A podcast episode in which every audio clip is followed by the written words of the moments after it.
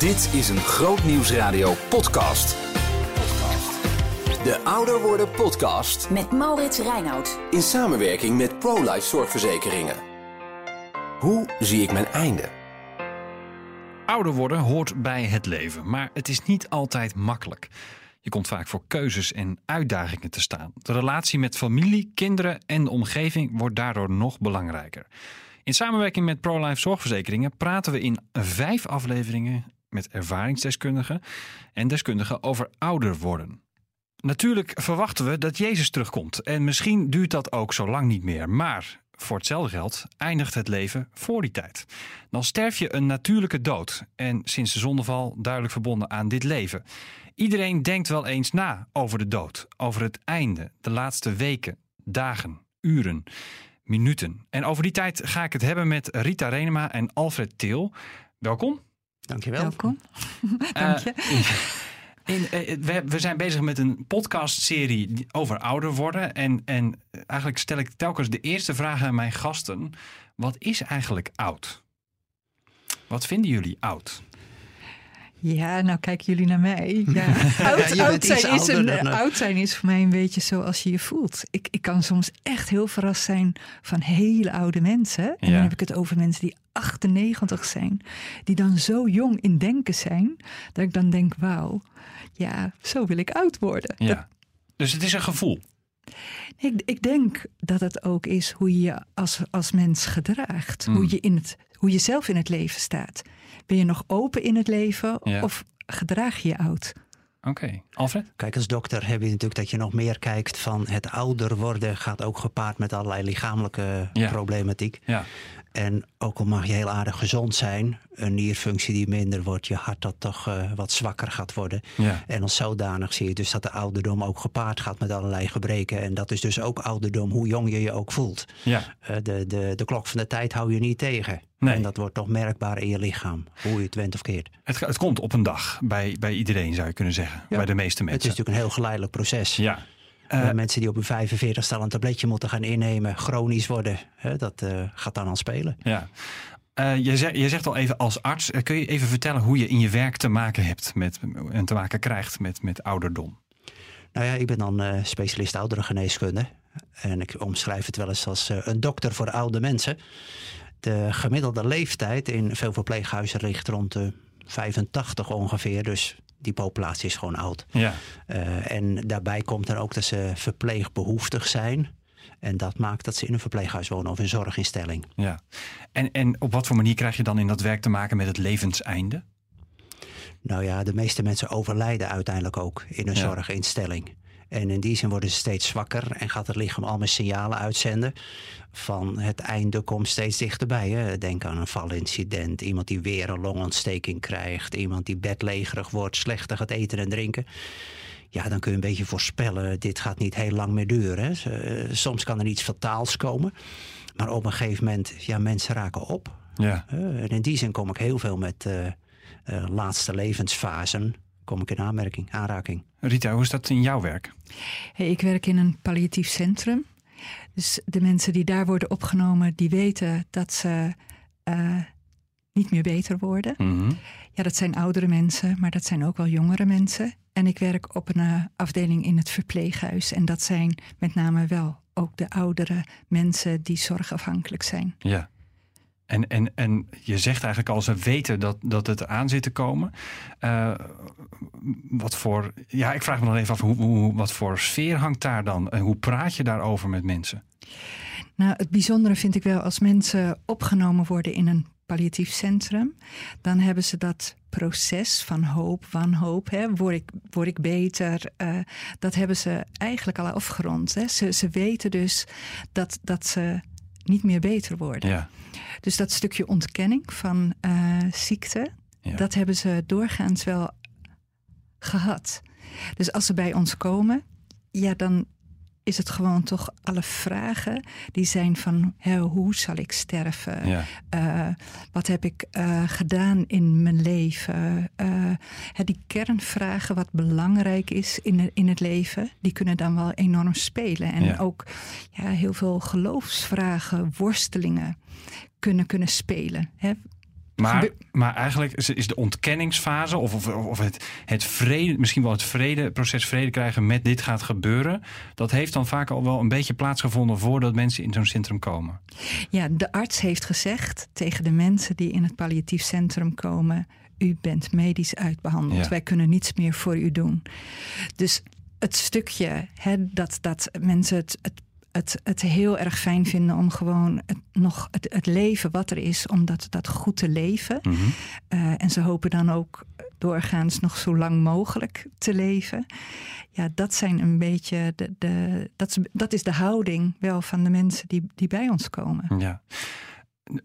Als zeg ik het goed, als, als uh, Alfred, de, de fase die Rita nu omschrijft van uh, mensen zijn uitbehandeld, dat dat misschien ook wel uh, een fase is waar, waar jij veel mee te maken krijgt in je werk? Dat, dat je misschien ook dat wel met mensen moet bespreken? Nou, misschien het verschil ook dat Rita aangeeft. De, ja, hoe moet ik het zeggen, de gewone bewoners van een zorgcentrum, die, die zijn daar gekomen om hun laatste levensfase te wonen. Ja. Terwijl de palliatieve units, die verpleeghuizen dus ook hebben en die ik ook heb, dat zijn bewoners die komen om te overlijden. Dus daar staat de ziekte, uh, het naderende levenseinde, Mhm. dat staat veel centraler ja. dan bij de bewoners die gewoon hun dagen een goede levensavond mogen hebben. Dan krijg je dagvulling, activiteiten, begeleiding enzovoort. Ja. Terwijl juist het naderende levenseinde bepalend is voor die palliatieve unit. Ja. En dan kijk ik even vanuit het medische, dat juist vragen van die ziekte die ik heb, die longkanker, die ALS, die, nou vul maar allerlei ziekten in die uh, slopend zijn. Op welke manier gaan die mij slopen? En, mm. en betekent dat ook veel lijden? Ja. Uh, dan kun je natuurlijk allerlei schrikbeelden oproepen. Ja, we, we, hopen eigenlijk allemaal dat, dat oud worden en ook sterven, dat dat op een, een, een, een enigszins prettige manier gaat. Hè? Oud worden, dat doen we dan het liefst op een manier die, die nou ja, niet te maken heeft met pijn en lijden, maar juist met, met mooi oud worden. Dat, dat praten mensen dan ook vaak over. Uh, en sterven, nou ja, volgens mij is het ideaalbeeld in je slaap gaan, bij wijze van spreken. Bijna. Ja, maar, maar hoe, hoe, uh, hoe, hoe breed is dat? Hoe, op wat voor manieren maken mensen hun, hun laatste fase in hun leven mee? Wat, wat, hoe breed zien jullie dat gebeuren? Ja, maar Rita is natuurlijk al redelijk vernauwd, omdat mensen uitbehandeld zijn bijvoorbeeld. Maar, maar bij nou ja, iets als een natuurlijk stervensproces. Hè? Iemand mm-hmm. die uh, gaandeweg zwakker wordt, minder gaat eten en drinken en het kaarsje dat uitgaat. In zekere zin hoop je dat het die route gaat. Ja. Uh, Als een nachtkaarsje uitgaat? Ja, eigenlijk echt... wel. Steeds zwakker wordt, minder Ja. wordt, meer slapen en tenslotte uiteindelijk inslapen. Uh, zonder al te veel ongerief, lijden, benauwdheid en zulke soort dingen. Maar heb je natuurlijk een, een slopende ziekte, Ja. ja, die, die pakt op een gegeven moment een heel vitaal orgaan, waardoor je benauwd wordt, waardoor je andere klachten van pijn of anderszins krijgt. Ja. En wat je ergens wilt, als je de strijd aangaat tegen die ziekte. Je probeert hem met chemokuren eronder te krijgen. Je probeert iemand nog te opereren, wat ze in het ziekenhuis doen.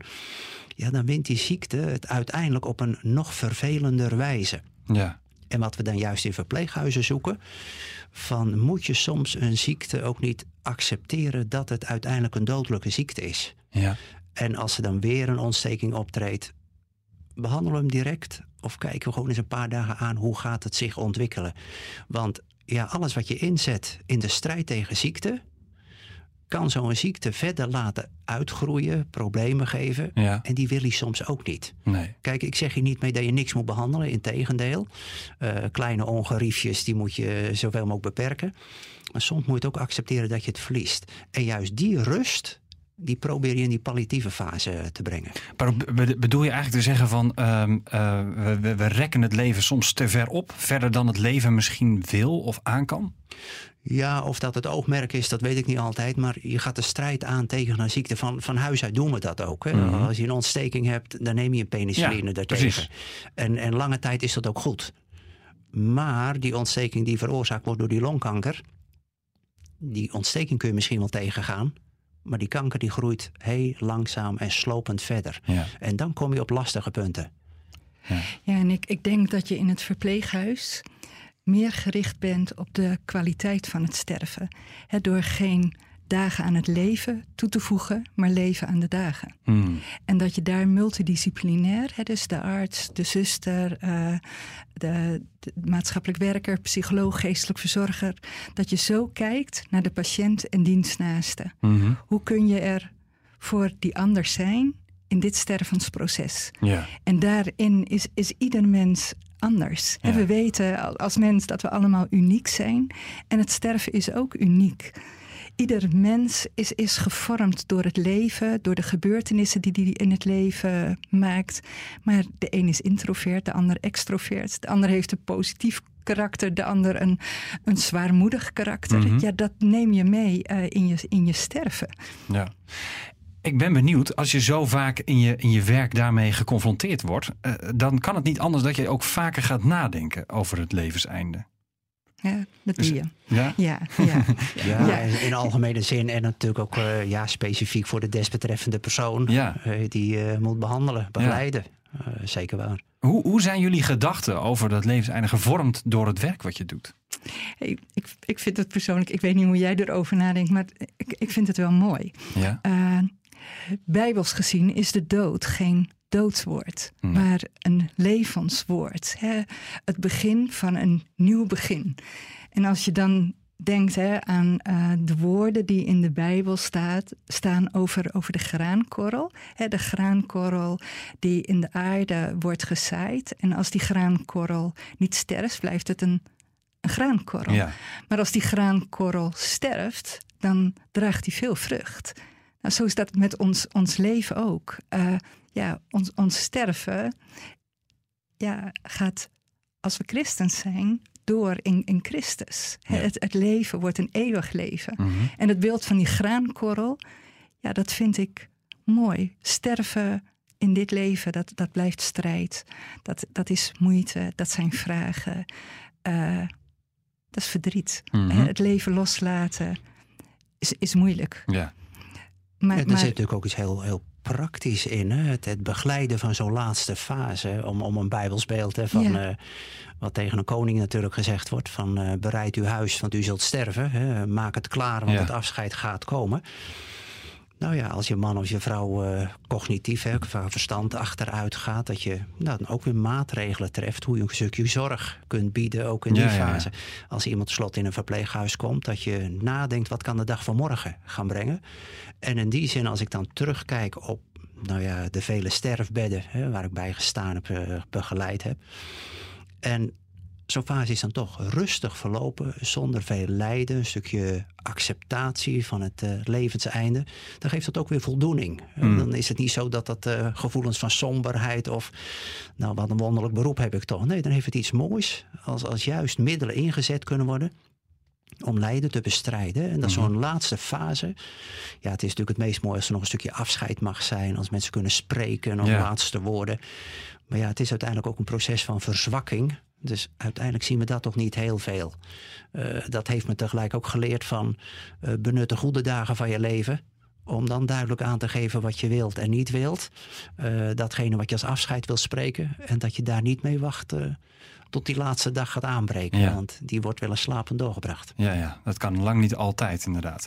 Maar ik vind ook wel dat je hele mooie dingen kunt meemaken hè, tijdens zo'n stervensproces. Als je, als je toegelaten wordt bij mensen. En dan denk ik hè, aan de rituelen die we hebben om, om samen te bidden. eh, om samen met onze vader te bidden. Om een viering met familie te houden op een kamer, het avondmaal te vieren. Ja, daar kan zoveel kracht, troost eh, en ja, verbondenheid ook in het geloof eh, in beleefd worden. Ja, dat dat ook heel mooi is om, om met elkaar te mogen beleven. Ja. Eh, in, deze, eigenlijk, nou, in deze tijd eigenlijk al veel eerder. eh, in het publieke debat gaat het best vaak over, over het levenseinde. Hè. Daar hebben we verschillende fases ook ingekend in Nederland. Jarenlang werd er campagne gevoerd voor de legalisering van euthanasie. Eh, die wet ging 1 april 2002 in werking. Toen, toen werd dat legaal. Inmiddels wordt er natuurlijk veel gepraat over voltooid leven. Eh, moeilijk onderwerp waar de commissie Snabel bijvoorbeeld mee bezig is geweest. Eh, hoe zien de laatste dagen eruit van mensen die jullie treffen? Willen die mensen ook sterven? Hebben, eh, horen jullie überhaupt het, de, termen voltooid leven wel eens? Nou, of mensen het op deze wijze uitspreken, naarmate het woord misschien meer gebruikt zal worden, zal dat ook bij ouderen meer uh, ingang vinden. Kijk, hoe, hoe kom ik mensen tegen? Uh, de gewone bewoners van de zorgcentra, daar stel ik de vraag wel eens als ik mezelf voorstel, ik ben een dokter voor oude mensen. Nou ja, dan ben je hier aan het goede adres, hoe oud bent u enzovoort. Hoopt u 100 te worden? En dan zie je ze toch vaak wat bedenkelijk kijken en dan hoeft dat niet. Zou ik diezelfde vraag aan iemand die op de palliatieve unit komt, 63 eh, jaar, borstkanker helemaal uitgezaaid. Ja. dan durf ik die vraag gewoon niet te stellen. Want dan is juist de dood, de komende dood, bepalend voor die laatste levensfase. Ja. Maar bij de verpleeghuisbewoners zie je toch regelmatig van de last van het leven, de, de ongemakken, een uh, kopje koffie dat ik niet meer zonder beven kan opdrinken, te laat bij een toilet komen, de pijn die s'morgens speelt. Die last gaat steeds meer spelen. En dan feliciteer je ze met, met de 93ste verjaardag. En ergens hopen ze dan ook, ik hoop niet dat de volgende verjaardag nog komt. Uh, dus die fase, dat zie je heel veel, zonder dat ze dat direct uitspreken. Ik vraag er soms ook gewoon naar. Ja, maar dan zie je dus toch een zekere moeheid ontstaan. Hè? De, de, de, last van de ouderdom. Ja. Rita, heb je dat? Nou, door de, de media beïnvloedt mensen wel. Ja? Ehm, ik, ik hoor wel uh, dat, dat mensen uh, zich dan een last voelen van ik ben maar tot een last. Ik stel hmm. niets meer voor. Uh, Wat doet het met je om dat te horen? Ja, dat, dat vinden we erg. Uh, uh, maar dat, dat wordt bepaald door, door, de, door de, dat er gesproken wordt, ook in de media, hè, van wat er allemaal niet kost. Hè, de, de vergrijzing, hè, dat die vergrijzing alleen maar toeneemt. Nou, als, als mensen, zoals Alfred uh, ook, ook zegt, toch ook, ook voelen en merken, hè, het, het leven wordt uh, steeds, steeds minder. Ja. Ja, dan voelen de mensen daar ook wel de druk van, oh, nou, ik, ik kan niets meer.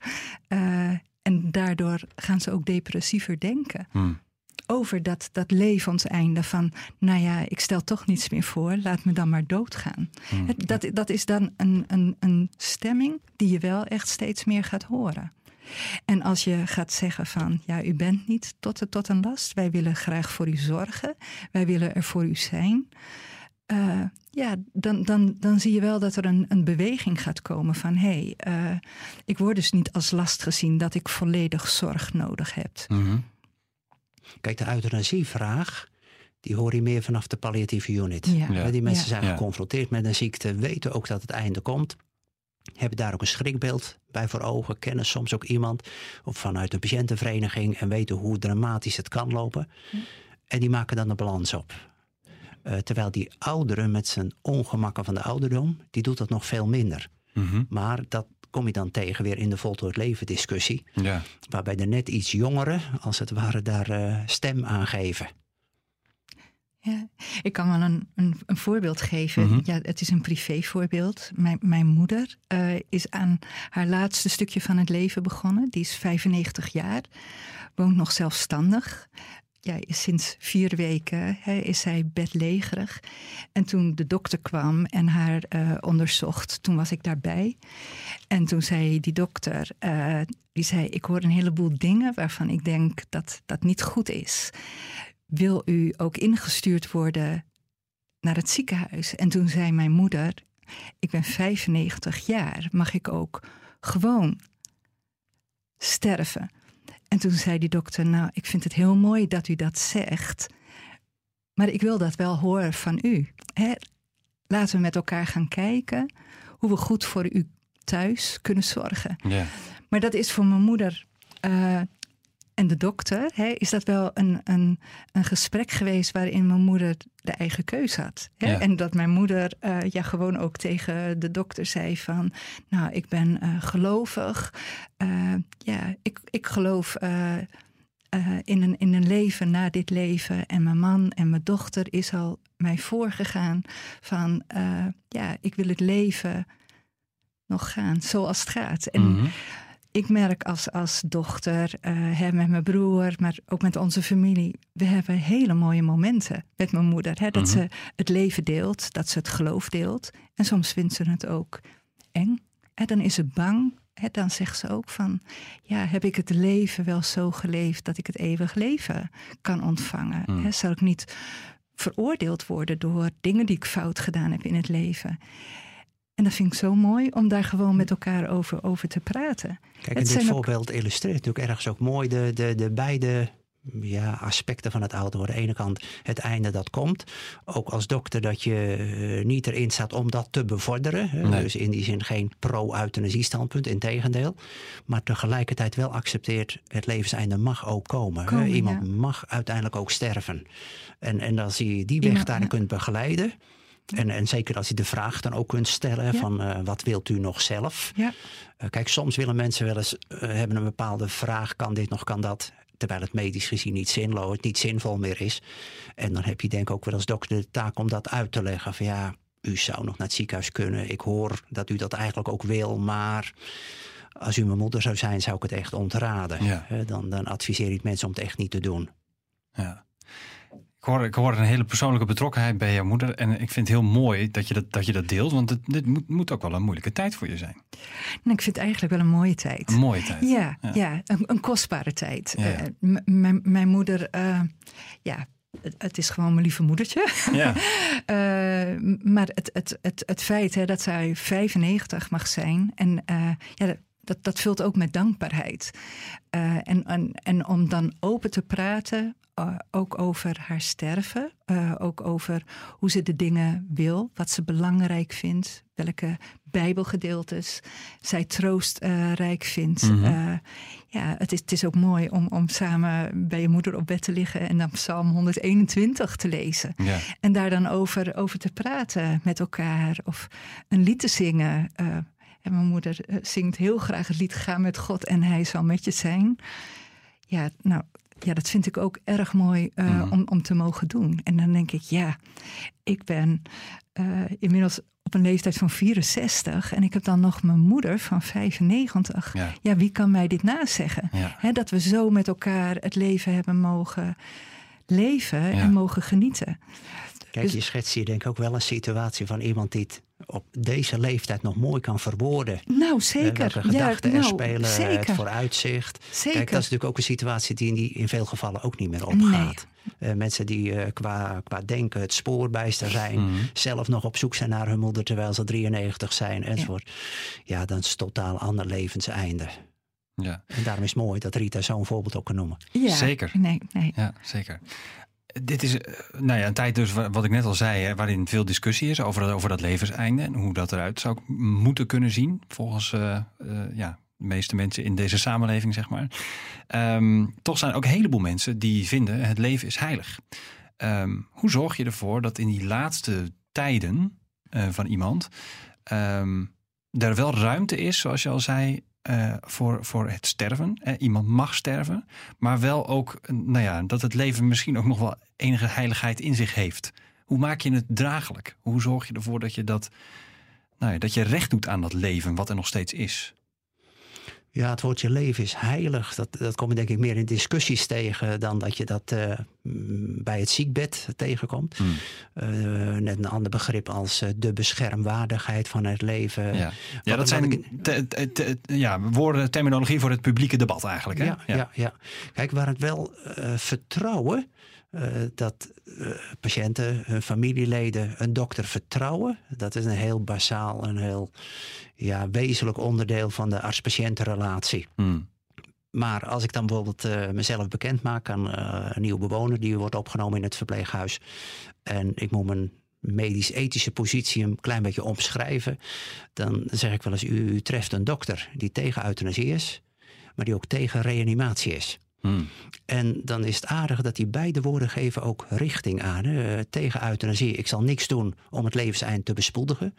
Maar we zullen ook niet onnodig lijden rekken. En dat geeft het, die beide woorden direct aan. Uh, we hebben natuurlijk vaak wel wat extra toelichting nodig. Dat familie ook weet waarom die keuzes gemaakt worden. Ja. Maar dat je dus vanuit een pro-life visie, een levenseerbiedigende ethiek, toch ook kan zeggen: uh, ga maar niet meer naar het ziekenhuis. Hmm. Die chemokuur kan nog wel, maar in uw geval zou ik het niet doen. Nee. Reanimatie is een optie, maar het is niet verstandig om eraan te beginnen. En dat je daarin mensen ja, iedere keer een stapje voor bent. Ik zie het als, als een van mijn belangrijke taken in het medische werk. Niet zozeer alle ja, handelingen en behandelingen die je afspreekt, maar meer met de mensen meelopen. Uh, wat kun je morgen en overmorgen verwachten met deze ziekte? En hoe spelen we daarop in? Ja. En, en dat geeft vaak mensen toch ja, een beetje grip op de ziekte. Kijk, het is een, een, een vervelende ziekte, een dodelijke ziekte. En ik heb er allerlei uh, doemscenario's voor ogen. En als die dokter het dan zo uitlegt, dan geeft dat iets rust. En ze weten ook wat er gedaan kan worden als. Uh, je kunt de ziekte niet behandelen, maar het proces wel iets stuurbaar, grijpbaar maken. En dat geeft ook weer rust. Ongetwijfeld zijn er in die laatste levensfase hele moeilijke vragen die op jullie, naar jullie gesteld worden. Door de mensen misschien zelf, maar misschien ook door de mensen aan het bed. Uh, de, de, de, bijna nabestaanden, zeg maar. Uh, wat zijn moeilijke vragen die jullie krijgen in je werk? Ja, als ik het in de behandelsfeer zie, dan is uh, de vraag wel of niet behandelen. Hmm. En, en iets wat heel veel voorkomt, dat in die laatste fase iemand een valincident meemaakt. ligt op de grond en we vertrouwen het niet, heup gebroken.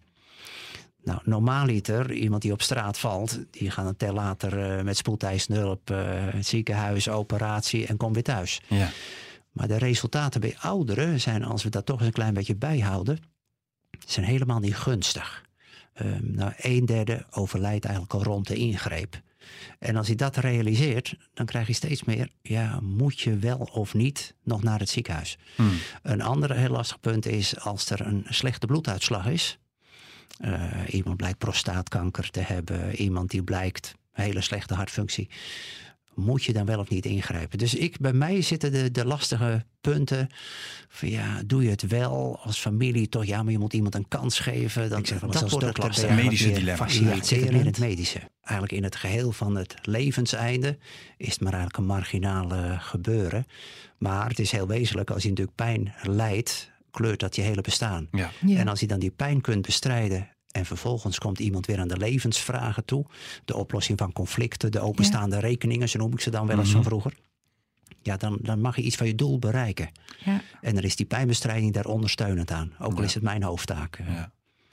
Voor mensen die zitten te luisteren en misschien iemand hebben die, die eh, daar bijna aan toe is, aan dat levenseinde. Of iemand die luistert en deze podcast hoort en die daar zelf middenin zit.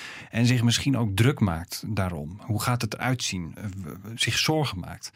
Wat voor geruststellende woorden hebben jullie?